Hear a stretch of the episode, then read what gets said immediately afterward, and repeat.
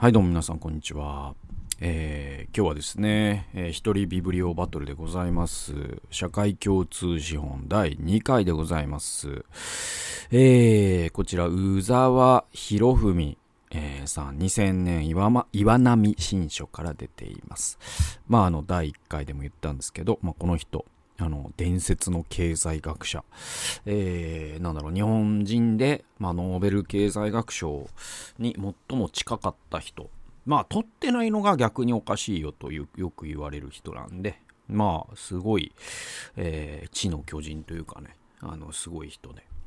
で、まあ、あの、晩年は本当にこう、経済学を超えた、まあ、まさにこう、社会共通資本っていうのがね、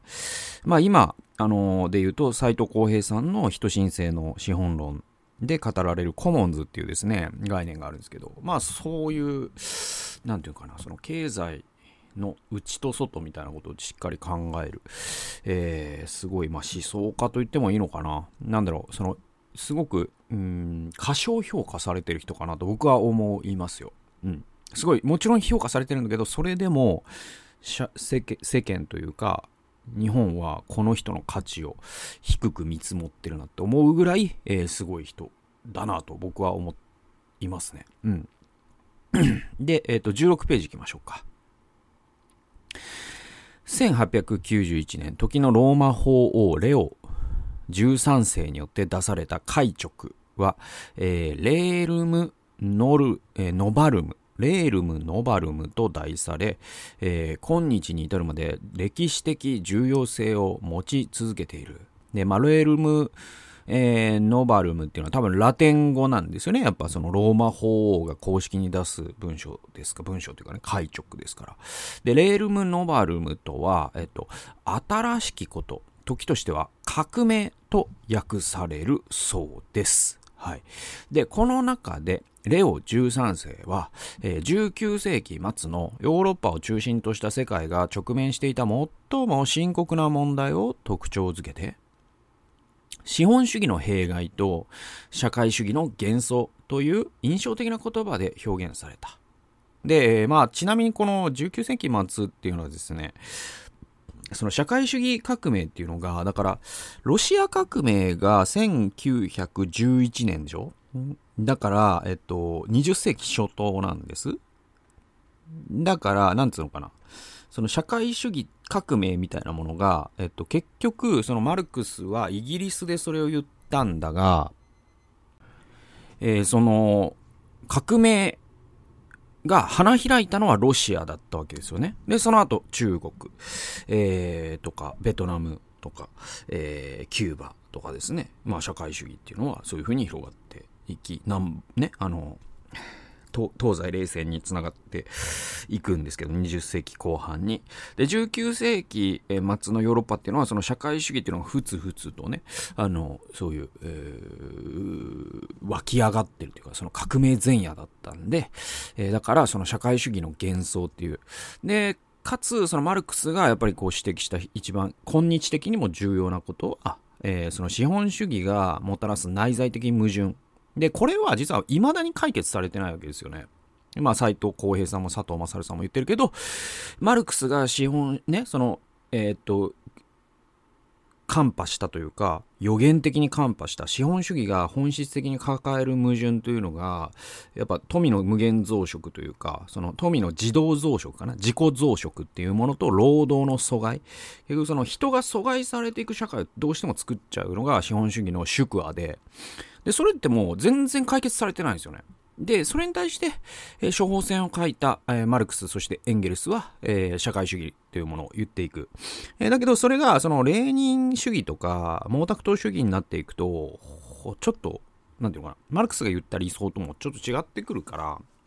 なんか、あれをもって社会主義は終わったっていうのはちょっと違うっていう話があるんだけど、まあ、とにかく当時は、だから資本主義の弊害はあると。だけど温存させなきゃいけなくて。で、えっ、と、社会主義、それに対して社会主義ってっていうものでユートピアを描くのはやっぱりナイーブすぎるよねっていう認識があった。で、これが、えーレオ13世の1891年のレーロル、レールムノバルムという解直によく現れているということですね。で、資本主義の下で、資本家階級の悪なき利潤追求によって、労働者階級の大多数が悲惨な生活を送らざるを得ないという、社会主義に反するような状況が、えー、存在するとともに、他方では多くの人々が社会主義の下ではこのような悲惨な状況は消滅して調和と正義が支配するようになるという幻想を抱いているということをよ、えー、強く強調されたのである。ね。で、それからちょうど100年だった1991年5月15日。だからさっきのが1891年ですね。だから、えー、19世紀末。で、1991年っていうのは20世紀末ですね。で、この時にヨハネ・パウロ2世によって新しいレールム・ノバルムが出された。つまりアップデート版なんですよ。レオ、レオ13世からパウロ2世になり、えー、100年後にレールム・ノバルムが、えー、あ、あ、えー、と、解直という形で、なんていうかな、その、うんと、アップデートされたわけですね。で、その中心テーマが面白くて、社会主義の弊害と資本主義の幻想という予言的言葉で表現されている。これ面白いですよね。だから、1991年ってどういう年かっていうと、えっと、ソ連邦崩壊なんですね。1989年がベルリンの壁の崩壊で、91年がソ連邦崩壊なんですよ。で、この年にその社会主義の弊害っていうのは、まあ、そらそうだわねっていう。結局、やっぱり、そのソ連の計画経済っていうのはうまくいかなかったことが証明されたわけだしね。やっぱりその経済っていうのは、あのアダム・スミスが予言したように、えー、まあ、分業ですよね。それぞれが自己利益を追求することによって各人はそれとは知らずに公共に資するようになるのである。そこには見えざる手が働いているのであると。えー、アダム・スミスは国富論国富論で述べているわけですけども、だから、そのあたかも資本主義が勝利したかに見えるんだが、このヨハネ・パウロ2世は、この100年後に今度は資本主義の幻想という言葉を言うんですよ。だから、そのフランシス・福山という人がですね、90年代に歴史の終わりという本を書いているんです。で、それって、そのソ連邦の崩壊を受けて、もう歴史に審判が下ったっていう結論を、まあ、その後、フランシス・福山はその言葉を撤回していくんだけれども、当時はそういうことだったんですよ。だから、この歴史は審判を下したと。資本主義が正しいのか、社会主義が,、え、が正しいのか。このソ連邦の崩壊をもって、資本主義こそが人を幸せにする、えー、ルールであり、で、まあ、セットで民主主義とかね、自由主義経済とか、まあ、つまり、まあ、西側の考え方、思想ですよね。で、それが変わったんだ。で、世界はもう西側一色になっていくであろう。これが歴史の終わりなんですよ。だけどこれって今聞くとさ、すごい、まあ能天気にもね、程があるというか、すごいナイーブな考え方じゃないですか。まさに幻想なんですよ。資本主義の楽観主義、えっ、ー、と楽えー、楽観的に資本主義こそ素晴らしいんだという論が90年代にはそのソ連邦崩壊っていう追い風が吹いたからすごい強かったんだけど今そんなこと言う人誰もいないじゃん。まあ、斎藤浩平さんのね、人申請の資本論しかり、えー、トマピティ、ね、トマ・ピケティの21世紀の資本しかり、資本主義の矛盾の方が際立ってきてるわけよ。ね。で、資本主義か社会主義かという問題意識を超えて、人々が理想とする経済体制は何かという問題提起がローマ法王によってなされたことに対して、私たち経済学者は謙虚にまた誠実に対応しなければならない。ね。でね、これはね、だから、結構、その、まあ、どっから話していいかわかんないんですけど、えー、っとね、まあ、その東西冷戦という状況の中でね、だからこれ統一教会問題ともちょっと関係あるんですよ。結局その統一教会ってさ、あの、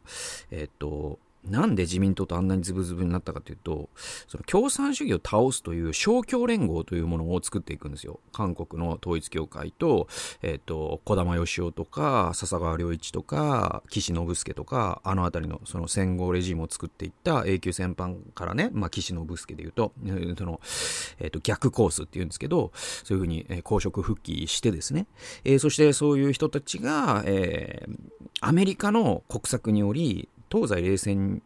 のその西側のまあ、瓶の二理論とかって言うけど、その西側の、その、防波堤として日本をアメリカが見ていくんですね。で、そうした時に、えー、日本っていうのはすごくその日本、西側イデオロギーをこの太平洋のこの部分で押し返していく役割を担わされるんですよ、必然的に。で、それとこの経済の話って何に関係あるかというと、実は、その、新古典派経済学っていうのがですね、シカゴ学派っていうんですけれども、まあ、代表的なのが、ミルトン・フリードマンという、えっ、と、えっ、とね、なんだったっけな、えっ、ー、と、うん、まあ、有名な本本があります。僕、これ読みました。ミルトン・フリードマンの。なんだっけね、えっと、資本主義の、えー、精神と自由のなんとかみたいな、みたいなやつ。はい、すごい有名な本があります。で、ミルトン・フリードマンっていうのは、まあ、ノーベル経済学者で、その新古典派の旗振り役だったんです。であと、その、えっ、ー、と、フリードリヒ・ハイエクっていう人も新古典派。つまり、で、この人たちが主張したのは、その、えっ、ー、と、リバタリアニズムって言ってですね、結局その政府なんて夜景国家って言うんですけど、警察以外、警察と軍隊以外、政府っていうのは実は必要ないんだって言ったんですよ。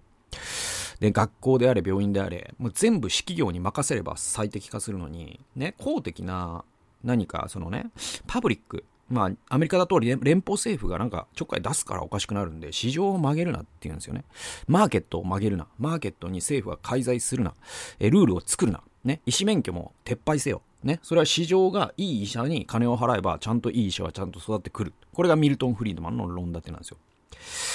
で、これね、まあその、その経済学としての立論としては僕は、なんていうのかな、あの、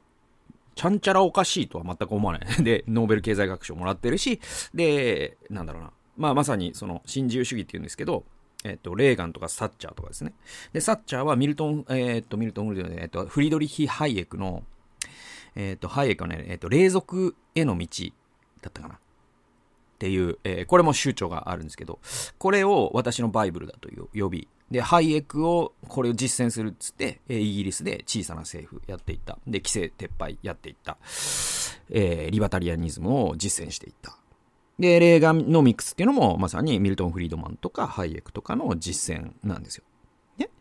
で、実はそのレーガノミクスとかサッチャリズムっていうのは、その、すごく評価が分かれます。はい。だから、あれがすごいイギリスを良くした、アメリカを良くしたっていう人と、逆にあれがダメにしたっていう。で、両方とも論拠があります。え、なんで、えっ、ー、と、僕のような門外観に、これを、えっ、ー、と、なんていうかな、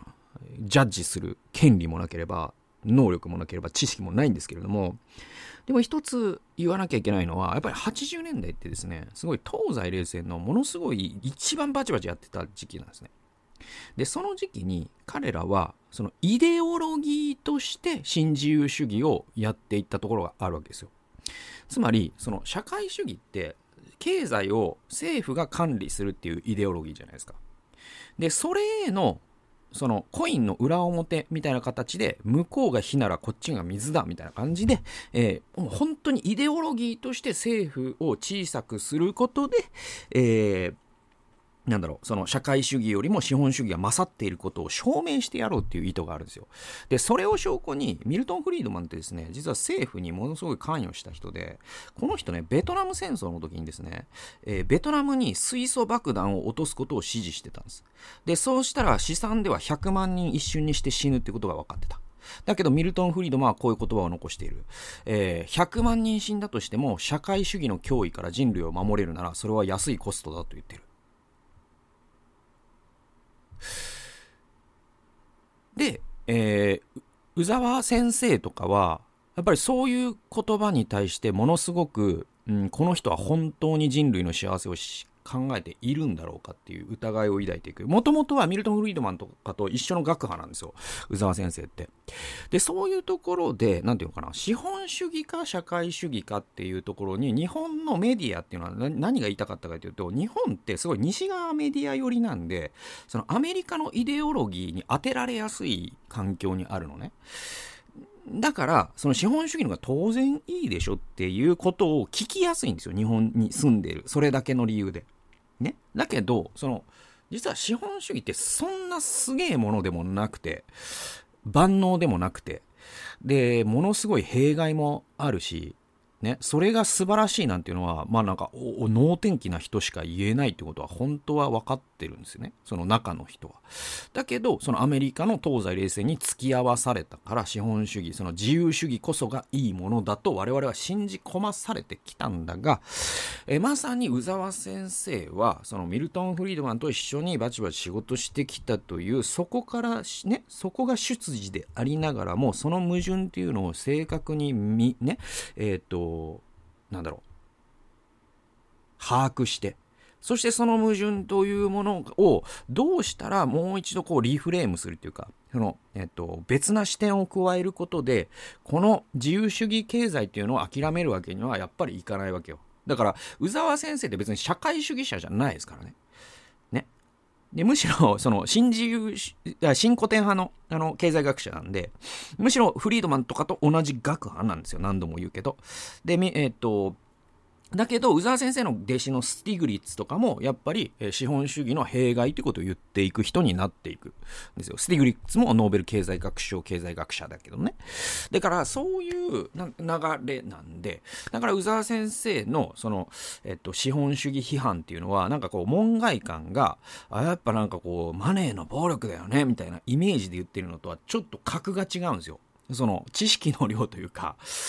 この人なら言う資格がある。世界で資本主義の矛盾を指摘する資格があるとしたら、この人だっていう人が宇沢先生なんですよ。だからこの人の社会共通資本っていうのは非常に重要な言説なんで、なんだろう、反対しようが賛成しようが、やっぱり抑えとかないとダメかなって感じがするんですね。次いきますね。ええーえー、118から119ページでございます。えー、ここでですね、ちょっとね、コルビジエが出てくるんですよ。で、僕、結構建築もちょっと興味があって、あの、ガウディとか、ガガウディとかコルビジエの違いとかですね、安藤忠雄がどういう人かとか、で、あのね、なんかこう、建築とその背後にある思想みたいな話って一時期結構読んでたことがあって、コルビジエはすごく重要な人なんです。で、えっと、まあ、ポストモダン建築とかって言われるんですけど、この、あ、違う、ん？モダニズム建築でいいのか。そうだ。うん、モダニズム建築のその長寿となったのがコルビジエ、ル・コルビジエというですね、フランスの建築家で、多分あの、安藤忠雄とかもすごく影響を受けた人なんですね。で、えっと、多分、今僕らが目にする、いわゆる近代建築と言われるもので、コルビジエの影響を受けてないものってないぐらい、ものすごい世界の建築を席巻した影響を与えた人なんです。で、コルビジエの革新は何だったかというと、当そのコルビジエはもう時代の寵児でもあり、えっと、あのね、鉄痕、鉄筋コンクリート、鉄筋コンクリートっていうものが、できるようになった時期と重なってるんですよ、コルビジエ。つまり、えっとね、それ、それができるようになることで何が一番違うかというと、えっと、構造を柱で支える必要がなくなるんですよ。で、そうすると、なんていうかな、あの、紙粘土で作るように自由に作ることができるようになるんですよ。だからその、設計っていうのを構造の強度を出すということから解き放ったんですよ。この鉄筋コンクリートとそのコルビジエの設計設計技法っていうのは。で、それによって、まあ、コルビジエって検索してもらうと、もう有名な、あ、これ知ってる、これ知ってるっていうね、あの建物出てくると思うし、あとはもうその安藤忠雄とかも割と影響受けてるし、あとね、僕が思いつくのだと、あれとかもすごくそうじゃないかなと、違ってたらごめんね、詳しい人。あのー、広島の原爆記念館あるじゃないですか。で、あれってさ、その柱が全然なくて、こう、なんていうの？リーゼントみたいなってる感じってわかります？その逆 L 字っていうのかな？なんか L っていう字を横倒しにした感じっていうのかな？なんかああの感じの構造ってすごいコルビジエ的なんですよ。で、広島の原爆資料館でちょっとそうで、だかそういうことなんですよね。まああれもすごく有名な人が設計したと記憶していますけど、そんな感じ。で、えっと、ここで、えっと、なんで急にコルビジエが出てくるかっていうことをちょっと宇沢先生の文章を読んでいきますね。しかし、ル・コルビジエの輝ける都市。まあ、輝ける都市っていうのをですね、作ったんですよ。コルビジエがね。で、これは20世紀における世界の大都市の変貌に決定的な影響を及ぼした。その影響はアメリカ、西ヨーロッパ諸国だけでなく、アフリカ、インド、アジアの第三世界諸国の都市にまで及んでいった。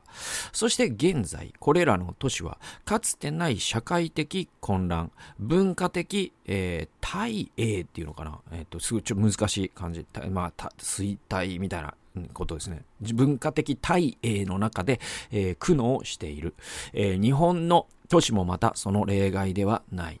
えー、ル・コルビジエの輝ける都市の人間的貧困と文化的俗悪とを的確に指摘し、その矛盾を明らかにしたのがジェイン・ジェイコブズであった。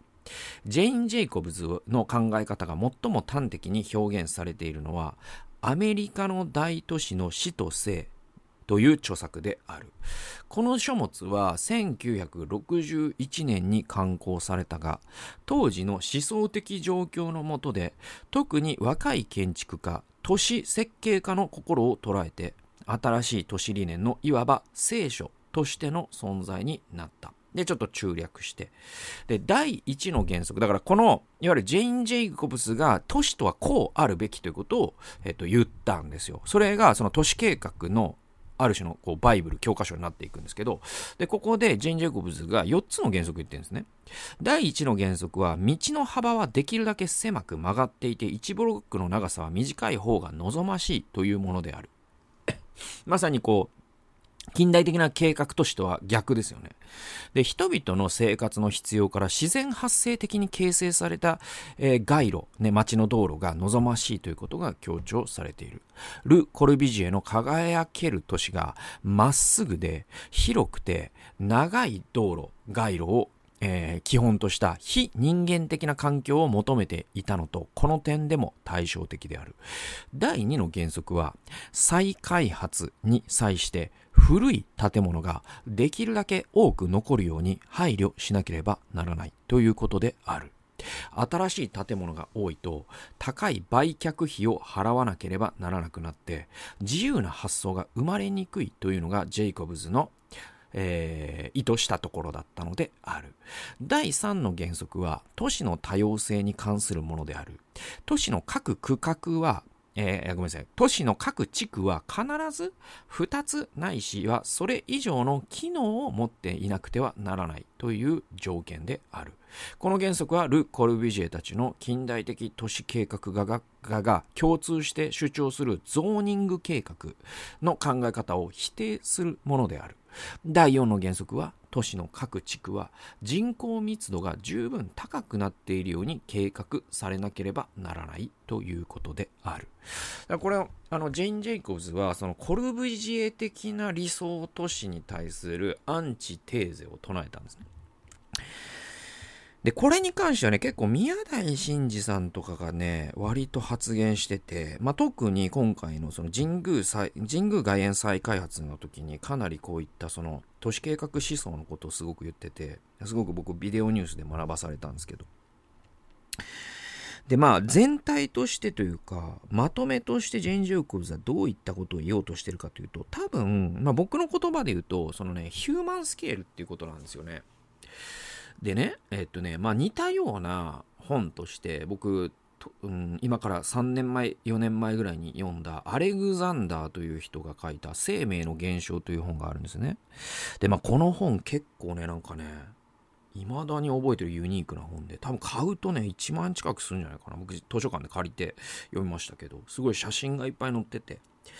で、あの、このね、アレグザンダーのね、生命の現象はちょっと面白いですよ。なんかもう他に似た本を一つも見つけることができないような本で。で、どういう本かというとね、これも本当に言語化が難しくて、そのね、人間がよりよく生きるための、えー、空間とか建築とか環境の条件っていうのをえー、写真とかを実例で上げながら言語化しようとする試みなんです。で、例えばですよ。まあ、例えばこんな感じっていうので言うと、まさにそのコルビジエ的な、その直線だけで構成されたような、いわゆるその丸の内のオフィスビルみたいな感じってあるじゃないですか。で、アレグザンダーに言わせれば、これは生命がない空間つまり人が生き生きしない空間なんですよ。で、それに対峙したする形で、例えば、その日本家屋のえー、漢字とかわかります？ちょっと木が、木でできててとか、あとはその枯山荘とか。で、ああいうものって曲線が多いわけですよね。あと、左右非対称、つまり、うんと、アシンメトリーであることが多いわけですよ。で、えー、多くの場合、そういったものって生命のまさにその葉脈であったりとか、ね、葉っぱの葉脈とか、あとはそのベルヌーイカーブって言って、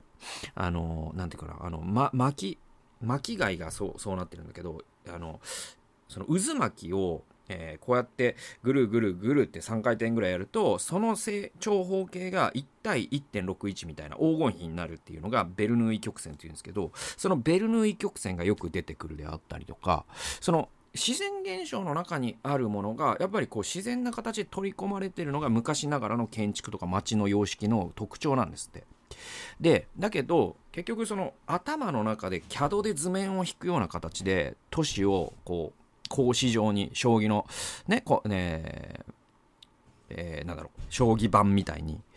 でなじゃあこれこれってじゃあ京都ってそうなんじゃないですかって言うんですけどでも京都はむしろ生命があるってことになるんですよ。アルエグザンダーに言わせれば。でそれがスケール問題でもあるわけですよ。だからその京都の街ってその通りがすごく狭かったりするわけじゃないですか。ね。で、その門とか、その、まあ、うなぎの寝言、寝床みたいなさ、そういうのの奥に深かったりとか、で、中に入っていくと木があったり、木のぬくもりがあり、アシンメトリーがあり、で、そういう、その生命が生き生きする空間と、その生命を殺すような空間の差は何かっていうことをもうネチネチと図を見せながら説得していくっていうのがこのアレグザンダーの生命の現象なんですけど多分ジェイン・ジェイコブズの、えー、コルビジエ批判ってこれなんですよ多分。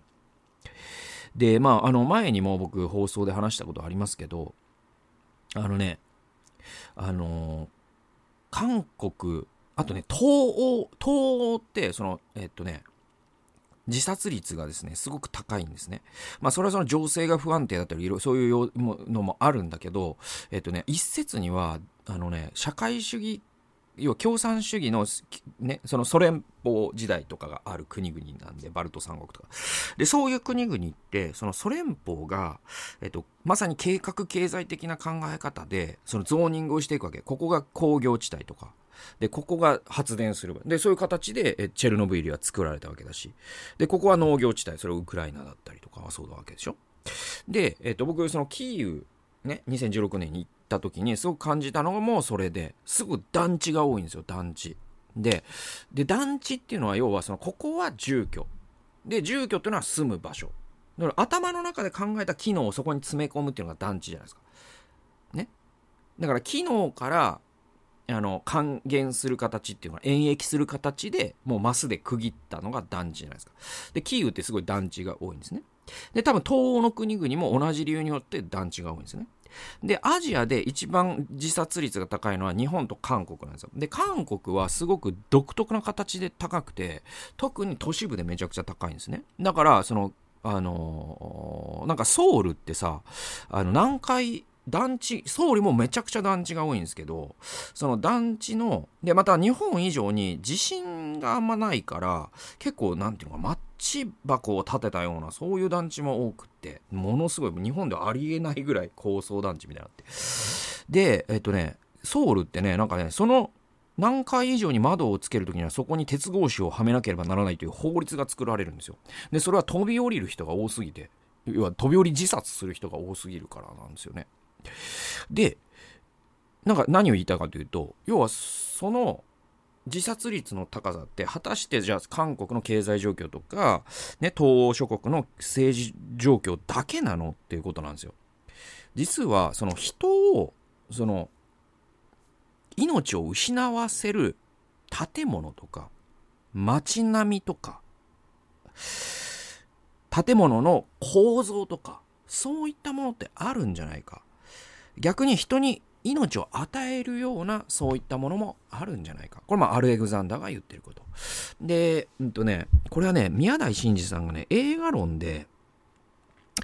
えっ、ー、とね、黒沢清監督でよかったと思うんだけど、クリーピーっていう映画があってね、で、それがね、まさにね、その、新住民化っていうんですけど、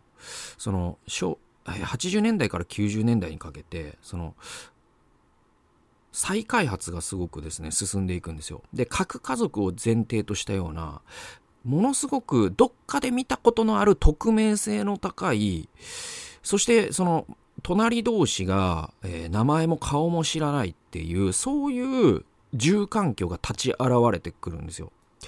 で、そういうところで猟奇的殺人が起きるという、えー、黒沢清監督の、えー、クリーピーという映画、確か間違ってたらごめんなさいね。で、それに関して宮台さんが言ってたのは、この事件を引き起こしてるのは人ではなく場所だっていうんですよ。で、これなんか風水の類とかじゃなくて、多分宮台さんが言いたいのは、このジェイン・ジェイコブズの論立てとか、アレグザンダーの論立て、そしてコルビジエ批判みたいなものがすごく強く含まれていて。で、宇沢先生の話に、えー、急に戻ってくると、宇沢先生はだから、この街並みみたいなものも、実は社会共通資本だっていうんですよ。